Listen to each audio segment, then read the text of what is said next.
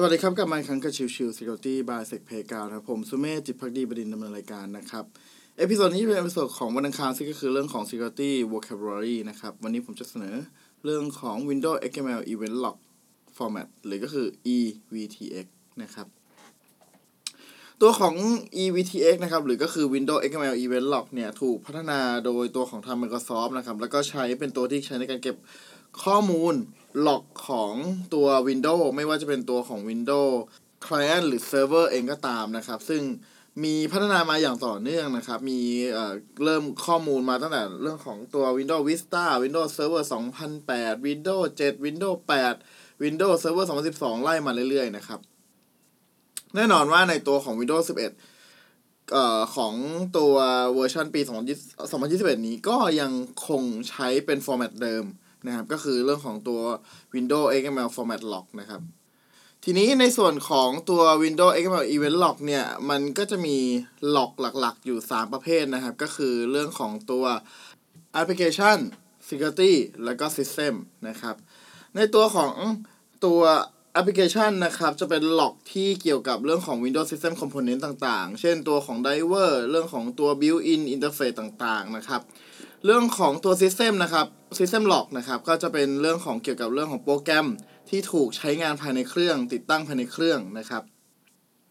ส่วนที่ 3 คือเรื่องของ Security นะครับก็จะเป็นเรื่องของการ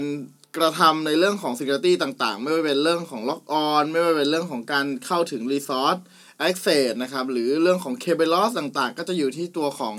Security เช่นเดียวกันนะครับ ทีนี้ถ้าเราไปดูในโครงสร้างของตัว Windows XML Event Log นะครับ ก็ชื่อก็จะค่อนข้างชัดเจนนะครับว่าตัว log แต่ละตัวเนี่ย มันจะเป็นลักษณะของ XML นะครับ ก็คือมีตัวของ element มีของ value ต่างๆนะครับ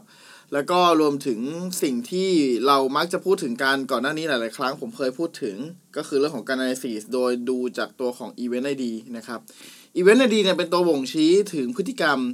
การทำงานว่าเป็น activity เกี่ยวกับอะไรนะครับ เพื่อจะให้ตัวของ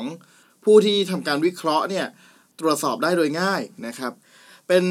ส่วนที่สำคัญแล้วก็ถ้าเป็นไปได้ผมแนะนำให้เข้าพวก Ultimate Windows Event ID พวกนั้นนะครับ มันจะมีรายละเอียดบอกหมดเลยว่า Event ID แต่ละตัวมันหมายความว่าอะไรแล้ว Event ID นี้เกิดขึ้นได้อย่างไรนะครับ ในส่วนนี้เนี่ยเป็นส่วนที่สำคัญในเรื่องของการทำ analysis มากๆนะครับ หากใครที่เป็นสายบูทีมเนี่ยมองข้ามไม่ได้เลยในเรื่องของตัว Event Windows Event Log นะครับแต่อย่างไรก็แล้วแต่นะครับ ในตัวของ Windows Event Log เองจริง ๆ แล้วเนี่ยมันไม่มีรายละเอียดมากมายเทียบเท่ากับตัวของ Sysmon Log นะครับ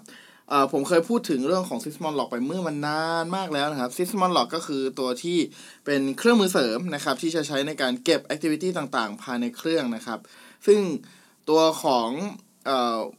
Windows Event Log เนี่ยไม่ได้เก็บครบถ้วนขนาดถึงขั้น Sysmon นะครับ อย่างเช่นสมมติเรามีการใช้คำสั่งใดๆ เช่น command cmd exe หรืออะไรก็แล้วแต่ภายในเครื่องเนี่ยครับ ตัวของ Windows Event Log เนี่ยจะไม่มีเก็บในข้อมูลในส่วนนั้นไว้ แต่ว่าถ้าเป็น Sysmon จะเห็นเรื่องของข้อมูลในส่วนนั้นด้วยนะครับ ซึ่งนั่นคือจุดที่เป็นเกิดความแตกต่าง แล้วเอ่อผมถึงแนะนำอยู่เสมอว่าถ้าเป็นเครื่องที่สำคัญ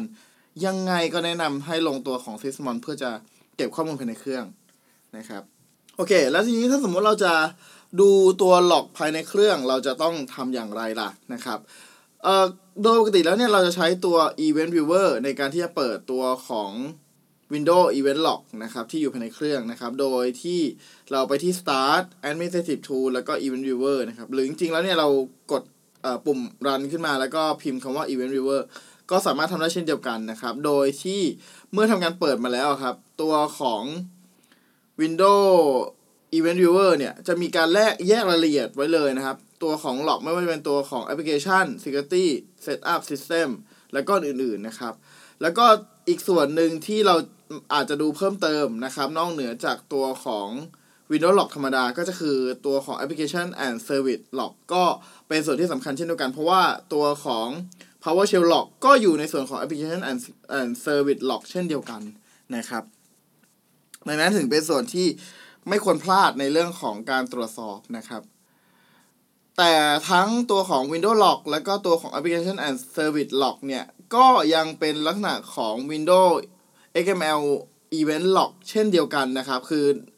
หน้าตาเนี่ยมันจะคล้ายๆกันแต่ว่าการเก็บรายละเอียดการถูกสร้างขึ้นมาเนี่ย มันจะขึ้นอยู่กับตัวของ process ที่จะสร้างขึ้นมานะครับ จะแยกกัน